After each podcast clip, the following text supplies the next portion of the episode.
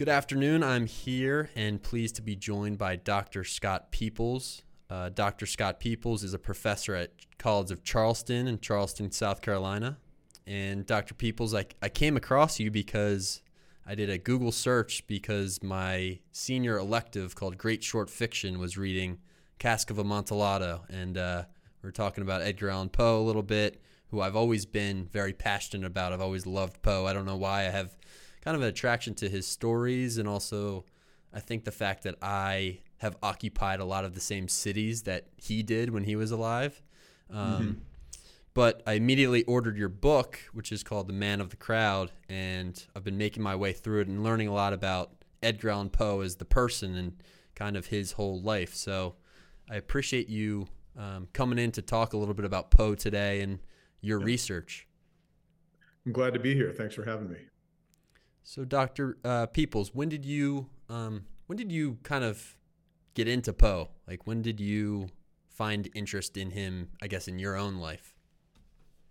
Uh, well, I've, I mean, I've always liked Poe. I can remember when I was a, a kid hearing, um, hearing his stories even before I, I, think maybe even before I could read at all, and certainly before I was reading him.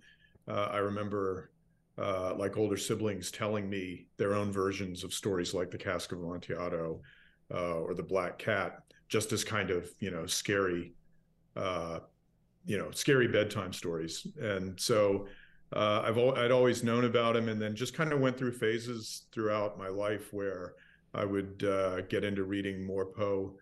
Then in grad school. Um, I took a course on the modern short story so kind of like uh, what you were just describing, um, I uh, became really interested in just the history of the short story, how it you know how it developed, and uh, I started to think about Poe differently at that point. Um, not so much just in terms of somebody who uh, focused on the Gothic, but somebody who really kind of uh, theorized what a short story was supposed to do and who was really dedicated to the craft of writing short fiction.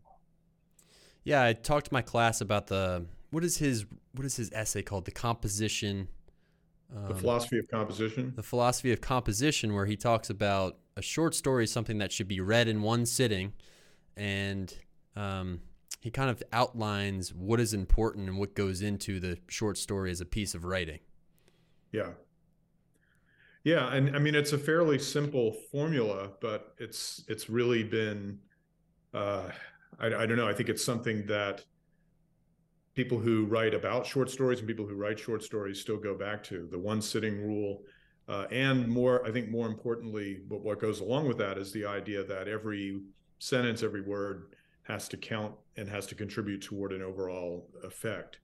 Uh, and if you read some short fiction that predates Poe, you can kind of see why people needed to hear that. Um, mm-hmm. Sometimes it's kind of loose, episodic, um, just doesn't have that kind of aesthetic coherence that Poe's best stories do. And so I think that, um, yeah, those two rules, you know, it has to be uh, it has to be short enough that the reader is really under the writer's control for the whole time, isn't taking a lot of breaks and the writer has to make every sentence, every word count toward a, a single specific effect.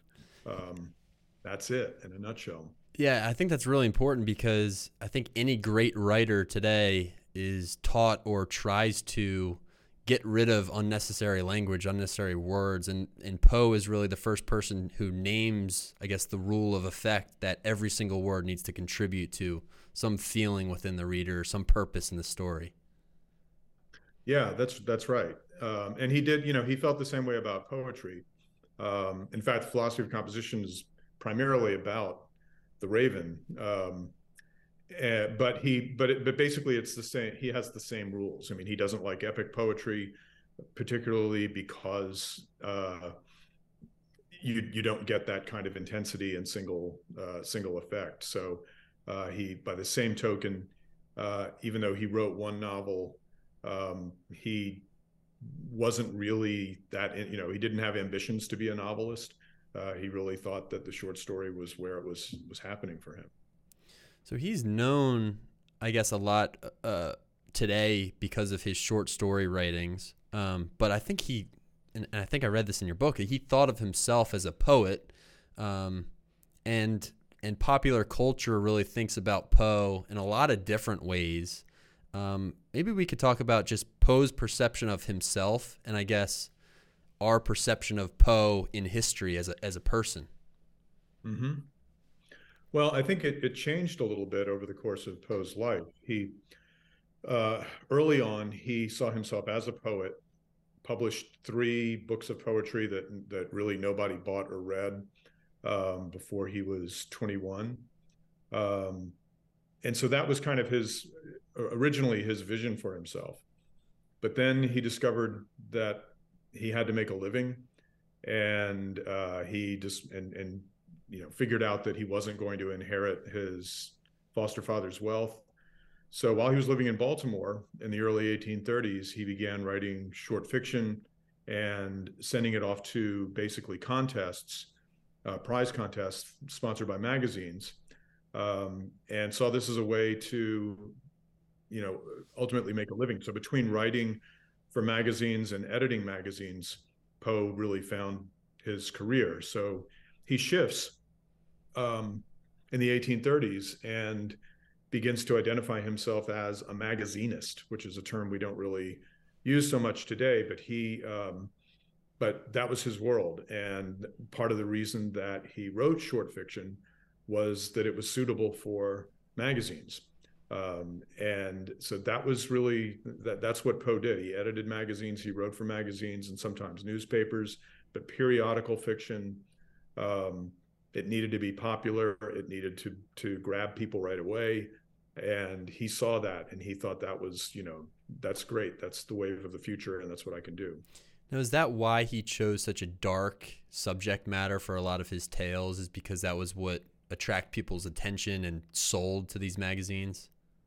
Yeah, I think I think absolutely. Um, I think it's easy, you know, not that Poe had an easy life or what or didn't have some demons, but I think it's easy to overstate um, that kind of internal uh, internal psychological motivation for his subject matter. I think more than that, he was writing in that genre because he knew that people liked it and that uh, it would get attention. Um, one of one of the first really kind of gruesome gothic stories that he wrote, uh, Berenice, uh, he got into a little bit of a um, you know a little bit of an argument with the editor of the Southern Literary Messenger about it, um, basically taking the position that uh, if you want to sell magazines, you need to publish you need to publish stuff that people will really be grabbed by, even if it even if it seems to be in bad taste. Um, and uh, to be appreciated, I think he said something like, "To appreciate it, you must be read," uh, and this is the kind of thing people want to read. Now, he was also a critic of other people's work, and that's how he got the nickname. And I just learned about this the Tomahawk. Um, it doesn't seem like he was very well liked amongst literary circles during the time that he was really writing about other writers.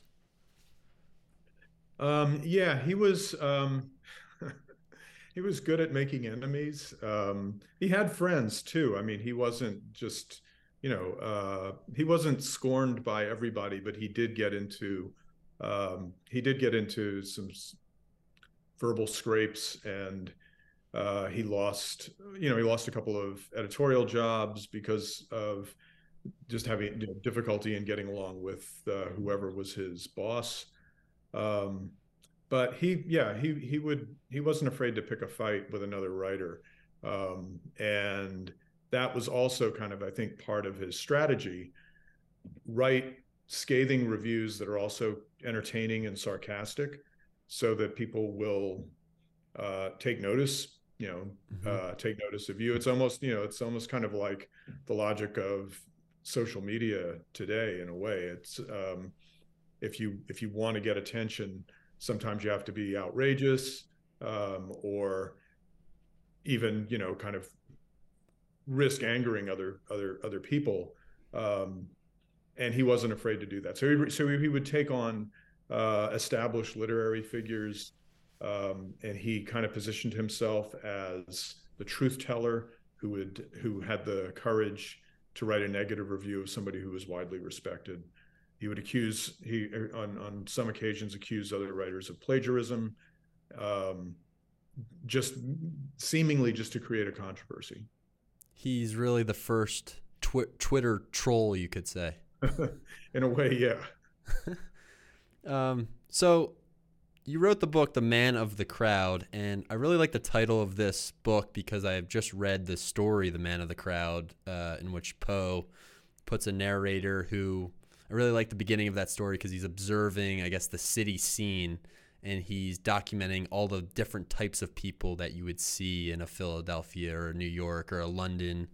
Um, and towards the end, he's, I guess, following this person around who is continuously blending in with the crowd. Um, I guess the other piece to this title, and, and maybe you could explain a little bit more about the title selection, but it's really about uh, how Edgar Allan Poe, when you think about him, you think about a guy who wrote dark tales in a basement, removed from everybody else. But in reality, he was so much at the center of urbanizing America when he lived in, you know, he was born in Boston, lived in London for a little bit, Philadelphia, Baltimore, Richmond, all of these major growing cities.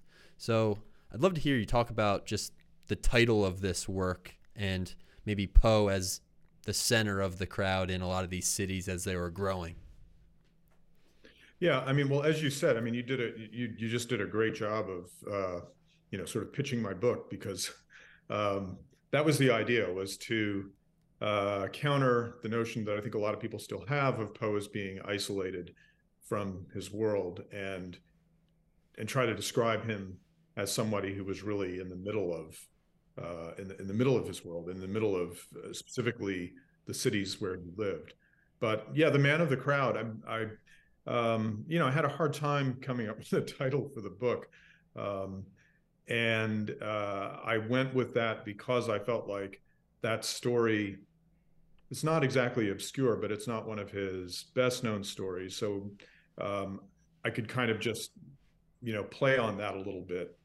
Um, it's not that Poe, it's not that I see Poe as the character in that story who is the man of the crowd, but just that in the same way that the narrator of the man of the crowd has this fascination with urban life and spends a 24 hour period just walking through the streets of London following this guy.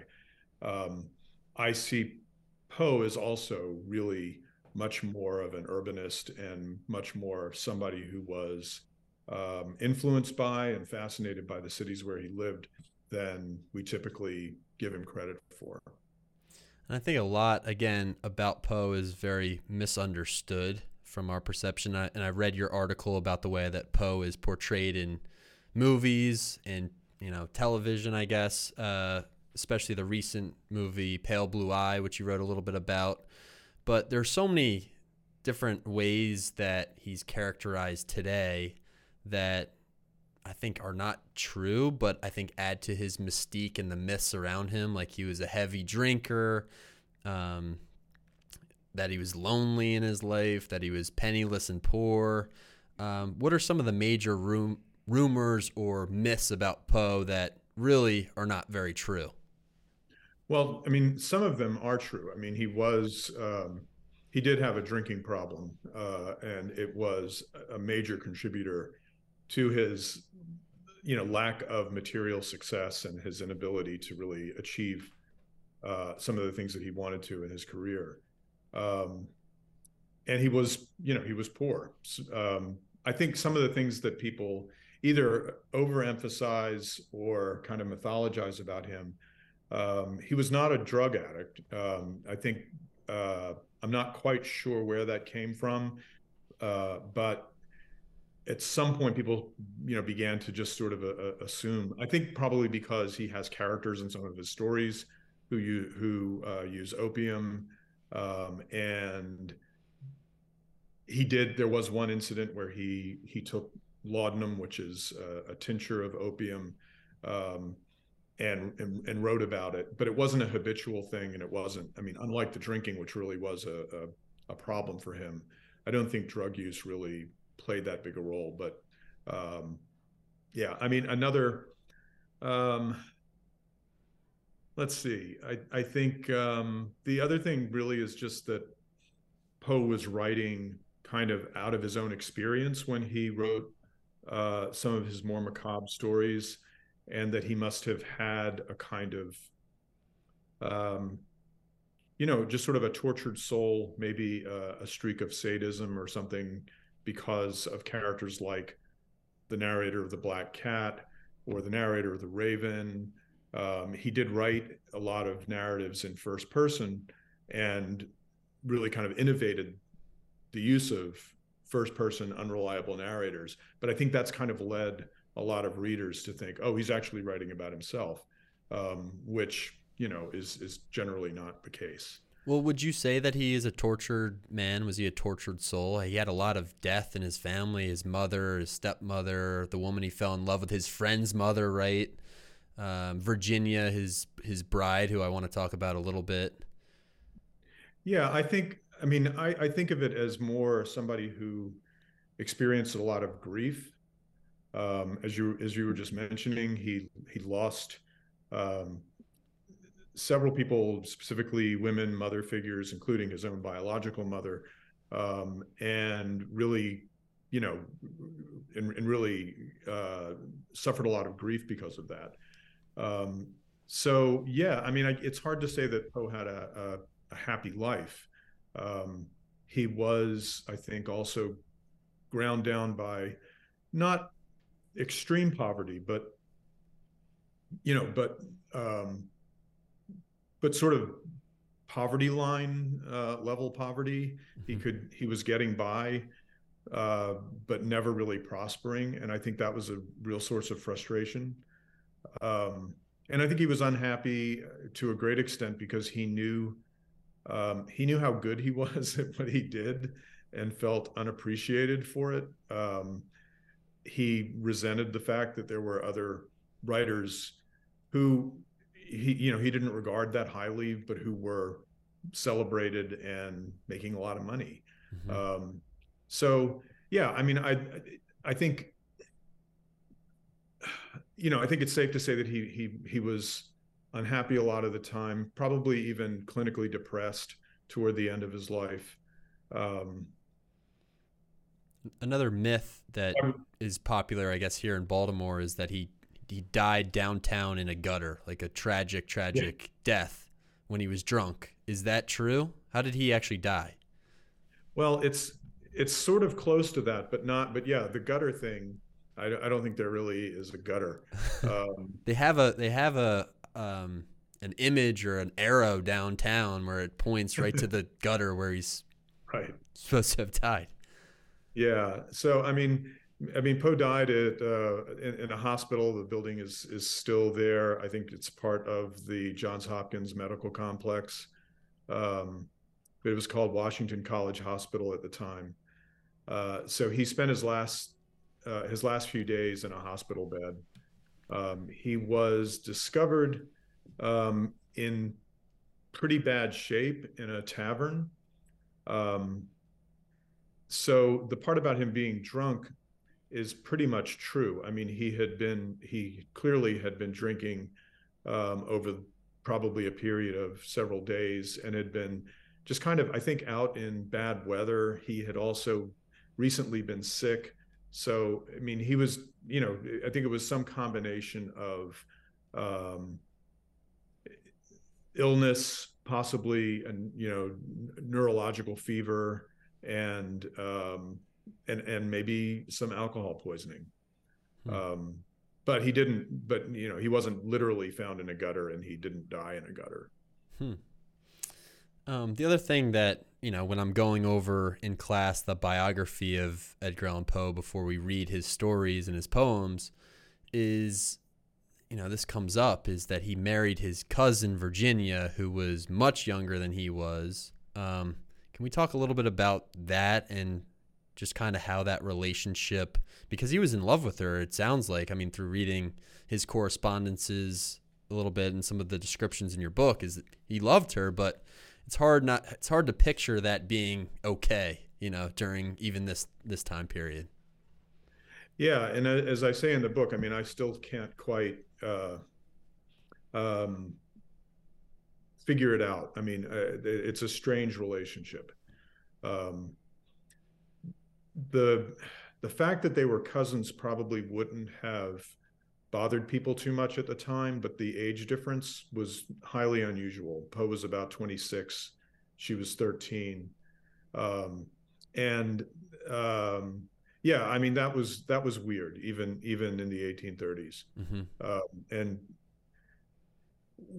Poe's motivation for marrying her at that time is also um, a, little unclear. I mean, I think that mainly he wanted to he wanted to hold together this family that he had found or to some extent created with Virginia and her mother Maria Clemm.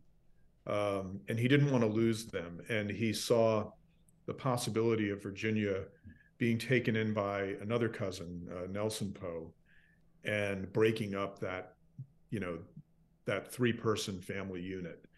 So I don't know if it was. I, I mean, I, I, I, think it was more just that he wanted to stay with both her and uh, and her mother as as a family at that moment. Um, but he loved her. I mean, it, you know, and, and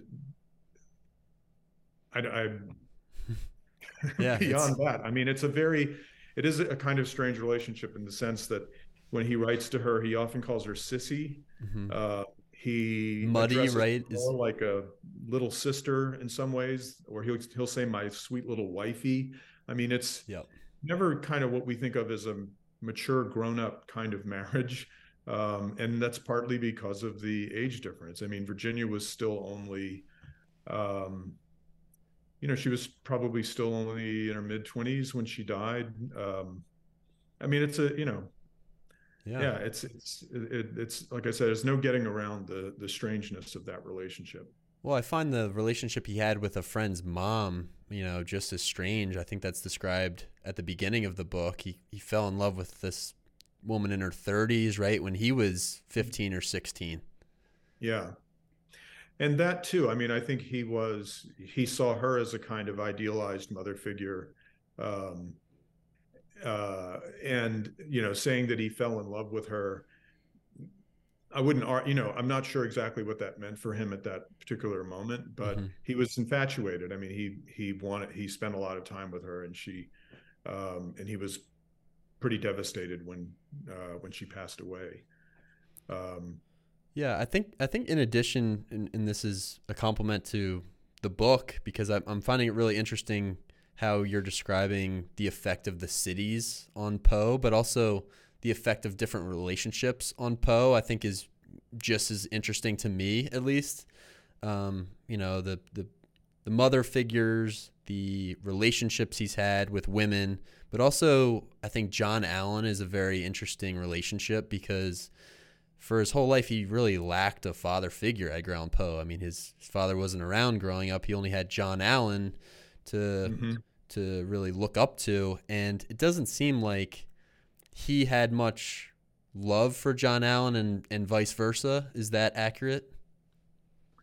Yeah, I mean, I it's it's a complicated relationship, and I'm, I'm glad you brought it up because I think biographers typically look to the loss of his biological mother um, when when he was about three years old, and then that being followed by the death of Jane Stannard, who we were just talking about, the death of Frances Allan, his stepmother, um, his foster mother, sorry, um, and then Virginia later on as this series of losses of, uh, of, of women. But his relationship with John Allan is really important um, for the reason that you just stated.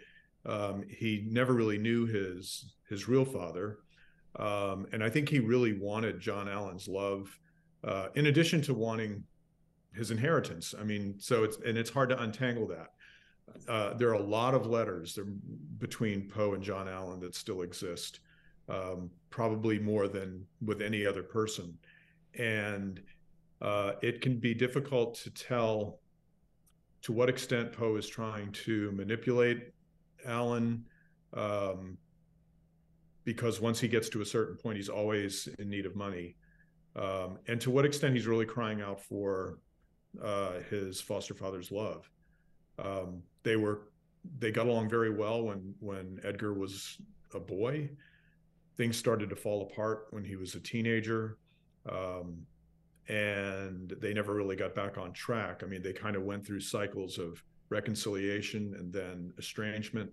But from about oh, from about the time Poe was 16 or 17, it's a very rocky relationship. And um, I, there are some of the some of the letters that Poe writes to John Allan are just heartbreaking. Um, and, and I, I, really don't think it's just that he uh, that Allan had resources that Poe needed. I think Poe really, um, I, I, think he he he really yearned for a better relationship with with John Allan. Yeah, and and he went to the University of Virginia for a little bit, and and I actually I think I said this in my email to you. I was down at University of Virginia a couple weeks ago and visited Poe's dorm room, which is all set up.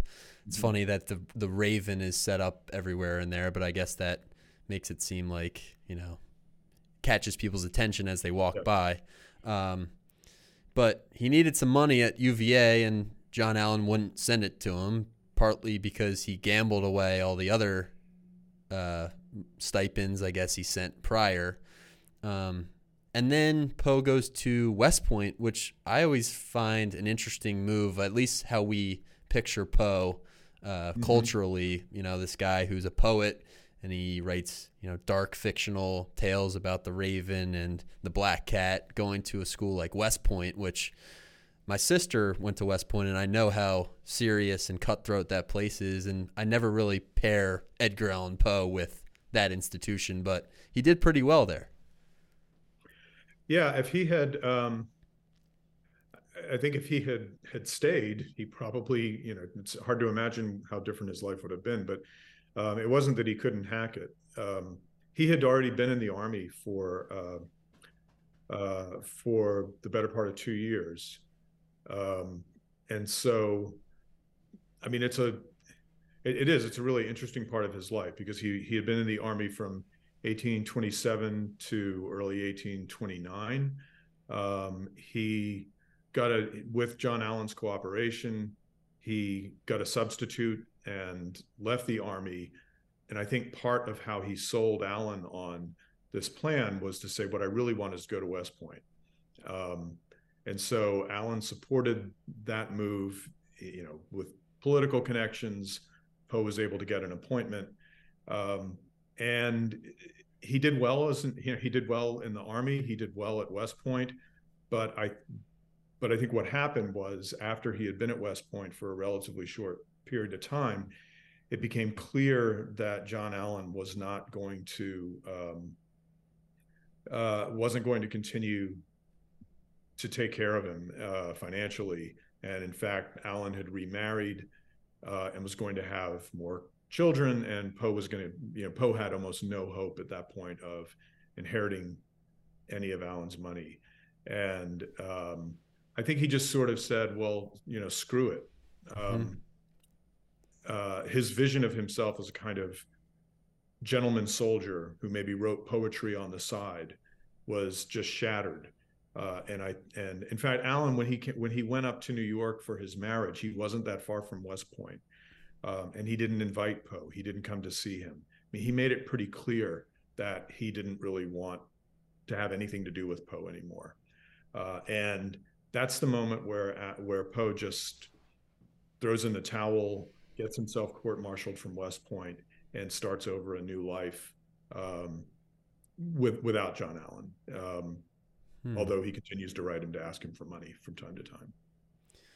Now, I, I'm perplexed by the relationship between John Allan and Edgar because as a foster father, I mean, if if you adopt a child like Edgar Allan Poe, like don't you I guess what was it about their relationship that caused so much dislike? I mean, it seems like at a certain point, John Allan was just done with Edgar Allan Poe.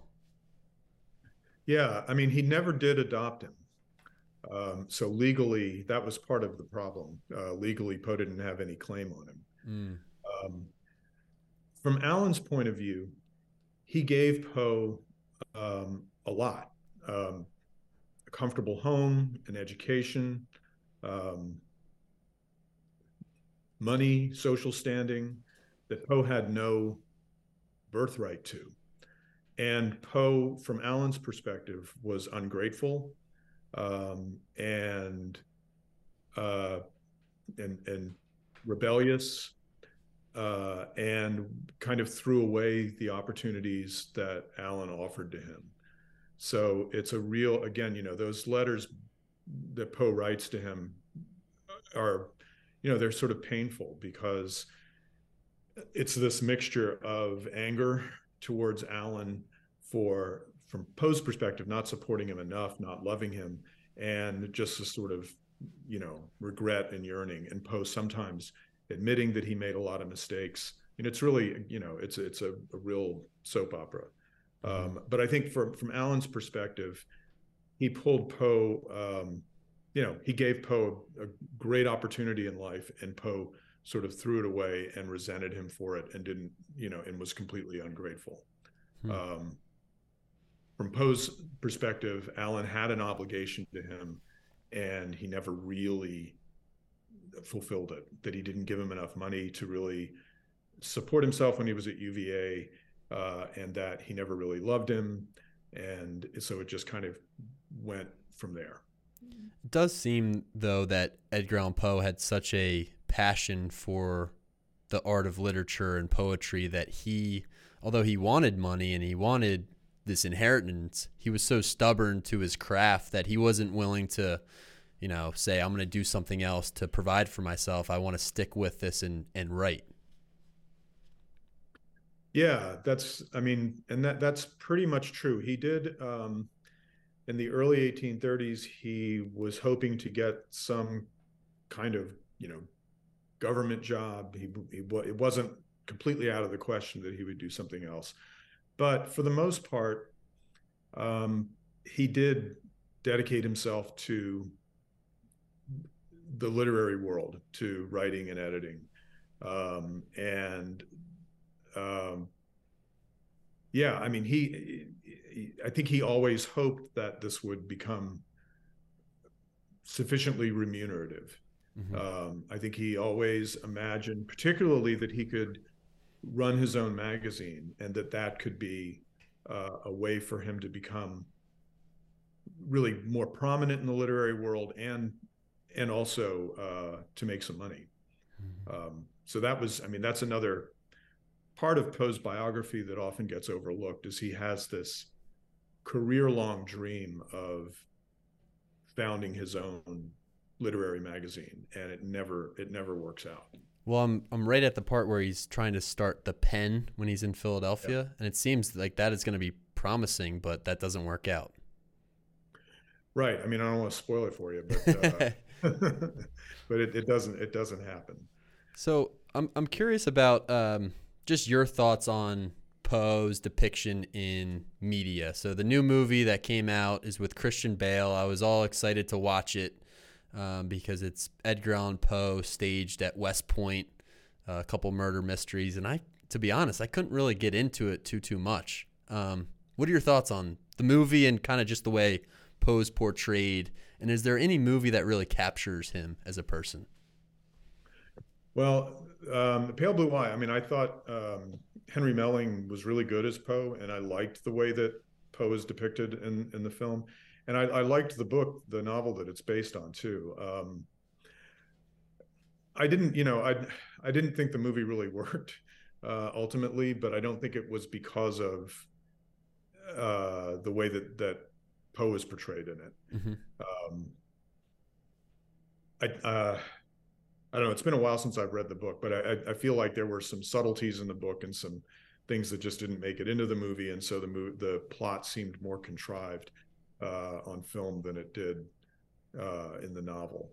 Uh, but what I like, I mean, what I liked about the way that Harry Melling played Poe is that he's not this kind of tortured artist mm-hmm. because at that point in his life, he, you know, that that really wasn't who he was. He was an earnest, kind of nerdy, uh, would-be soldier who was a little bit older than the other the, than the other cadets, uh, and that's pretty much how they play him. I mean, a really smart guy who is a little bit out of place at West Point, but is trying to make it. Um, so I thought that was I thought that was good. Um, I don't I don't think Poe has ever really been portrayed accurately on film, and um, honestly, I'm not even sure what that would look like. I mean, Poe is still kind of an enigma in a lot of ways. Um, but I still kind of feel like they're not doing, you know, they're not doing him justice anytime somebody tries to, uh, to, to put Poe on film. Mm. Um, and, and it's an interesting history. Um, several years ago, there was a, a film uh, called The Raven uh, with John Cusack playing Poe as, uh, well, he was Poe, but he was cast into the role of detective trying to solve um, a, a, a, serial killer uh, series of crimes. Um, and yeah, I mean, you know, John Cusack did fine, but it was just a, it, it made Poe to be, Poe out to be kind of this hard boiled, uh, kind of detective figure that just you know it was it was it was entertaining but it wasn't really i, I think a serious attempt to represent poe hmm. uh, and there's never really been i mean there have been a couple of older uh, biopics about poe but there's really no in, in recent years no one has really made a serious effort to do that hmm. uh, and of course, then there's all of the movies that are somewhat based on Poe stories. Uh, you know, just dozens of them over you know from the 19 the dawn of cinema really on up to the present. I, I do like I do show the Cask of Amontillado movie that is on YouTube and even though it's very pixelated on the YouTube version, I just love the way that that's portrayed. Uh-huh. Um so what are your favorite stories, poems, of Poe to teach. I mean, I teach Cask of Amontillado, Telltale Heart. I have my students read The Raven because a lot of them, I don't know if they really realize that the Baltimore Ravens are connected to this this poem. Mm-hmm. So I make sure that that is part of my curriculum in Baltimore City. I mean, you have to read The Raven and really understand how that football team came to be. But yeah. Uh, how about you? What do you what do you like to teach, and what is your favorite poem or story if you have one? Um, I typically when I when I only have like a day or two to spend on Poe in a class, like a big American literature survey, um, I usually go with either the Black Cat or the Fall of the House of Usher. Um, and Usher might be my favorite Poe story. I think it's probably the most complex, um, and even though it's very readable and it's got a really strong plot, it's also kind of difficult in some ways that are, I mean, I think it's difficult in good ways uh, because you have to, you, you can come back and read it again and again. And there's still going to be some things you're not quite sure about. Um, it's um, it, it's just a great story. So I, I um, if if pressed, I would probably go with that. I really like the Man of the Crowd um, as well, uh, and that's partly because I focused on it to some extent with the book and made it the title of, of the book. But um, I like to give students that that story to read because it defies what you think is going to happen in a post story, and that might be a little disappointing. Um, nobody gets killed, uh, and it's not really scary none of the sort of gothic conventions actually happen. But um, that's to me that's sort of what makes it interesting is it's just this um, this is sustained exploration of the city uh, and this weird relationship between the narrator and the man that he's following that just remains mysterious. And the, the whole point is that there's there's no there's no gotcha at the end. There's no big climax. It just, you know, he just gives up mm-hmm. uh, figuring something out. Uh, so I, I, mean, that's not a very probably doesn't sell the story very well but i but i really i'm sort of drawn to that just the the um, ambiguity of that story do you think that poe is trying to make a point in that story i mean i think I, I did read a little bit about your thoughts on that but i feel like there's some point about city life that he's trying to maybe communicate with the fact that the narrator in that story can't locate the man yeah, and I think that's I think that's it. I mean, he has spent the first uh, third or so of the of the story identifying people as they walk past the window uh, of the cafe where he's sitting, and he's he kind of prides himself on being able to uh, pigeonhole, um, classify any any type of person who walks by, and so here's this this enigmatic figure who he he he has to follow him because he doesn't already know who he is. Um, and it turns out at least in the way that i read it that paradoxically he reflects the city itself or he he's because he kind of he sticks to the crowd he is a reflection of the crowd mm-hmm.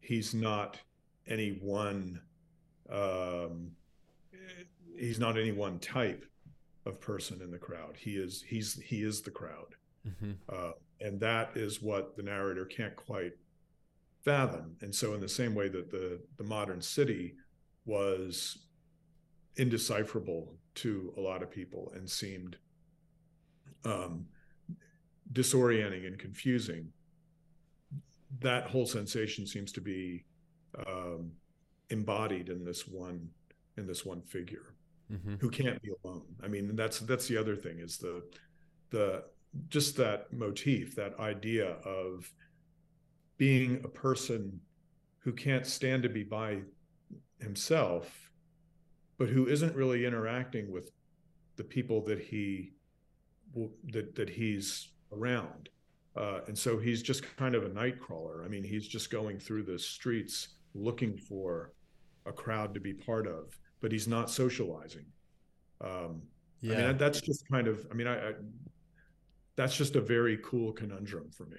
Yeah, that's a really cool discussion topic. I think in my classes is talking about loneliness and how it's possible to be lonely or, you know, by yourself in a city like New York, right? Where there's a ton of people around you, but you could still feel that you're on your own, right? You don't feel attached to anything. And I think that's that first line of that story, right? It's in French is you, something about being alone. Yeah, the the great uh, the great unhappiness or uh, disease not to be able to be alone. Yeah.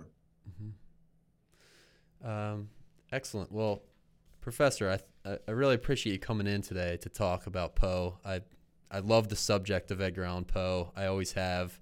Um, I'm really enjoying your book uh, let me just ask you one more question. Why why Charleston? Why South Carolina? What brought you down there? Oh, um, well, two things.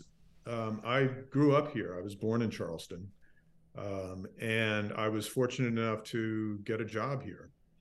So uh, that's pretty much that's pretty much it. I mean, it was a very happy coincidence for me. Uh, after a, a, a, couple of years at other positions, after getting after finishing my doctorate, um, I, you know, I landed a job back in my hometown, and uh, that's just, you know, worked out very, very well for me. Um, there is a Poe connection to Charleston. You may, you may be aware of. He was stationed at Fort Moultrie uh, on Sullivan's Island. Which is, uh, you know, which is which is a barrier island just uh, in, in the Charleston Harbor uh, throughout the year of 1828. So um, people in Charleston feel this, you know, the, this sort of connection to Poe. Maybe not quite as strong as Baltimore, but um, uh, but there is the kind of a, a Poe vibe in Charleston. Are you a Ravens fan? Um, yeah. I'll say yes. I mean, considering that you're that that uh, you're in Baltimore, um, I, I yeah, kind of. Yeah, yeah. I think yes. um, and and just one more thing that I've been talking to Cesare a little bit about is is Poe's grave and this is another thing is I have my students for extra credit go down to Poe's grave and take a picture uh, during his birthday time in October, November time um, when we read Poe. But someone puts what is it, Jezreel? What is it? Hennessy on his grave, right? Do you know anything about that? Yeah, yeah, yeah. So um, that was a tradition that dates back, I think, to the 1940s. I mean, it had been going on for a really long time, and the um, the figure is known as the Poe toaster, um, who would leave cognac and roses at Poe's grave every year. Um, on yeah, and and uh, so for many years, like nobody tried, you know, people knew about it, and they would kind of watch for this figure, but nobody would interfere. Nobody would try to uh, reveal the person's identity. Um, and then I think it was around the two, yeah, it was in the in 2009, um, Poe's 200th birthday. There was a note that said something about the torch. Uh, I can't I can't remember the wording, but the tradition was discontinued, and I think other people have kind of tried to do it on their own since then. But up until about 2009, it was presumed to be the same person doing it every year, and people would gather to kind of hold a vigil and watch for him, and also to keep other people away so that nobody interfered with it. Hmm. Interesting. There's a um, novel by uh, Laura Lippman, uh, who's a mystery writer who's from Baltimore, um, that uses that as a, a, big part of the plot. Oh, uh, yeah, and it's set in Baltimore. And now I'm having trouble remembering the title of the book, but it's but it's got a kind of um, you know, it's got a cool Poe motif throughout the uh, the the novel. Okay, well, we'll have to check that out. But um, cool. Well, thank you so much, Professor. I appreciate your time today. It was a lot of fun. Learned a lot. Uh, I'm excited to finish your book here, and yeah, thanks very much. I appreciate your time. Yeah, I enjoyed it. Thanks for having me. Of course. Talk soon. Okay. See ya. Bye.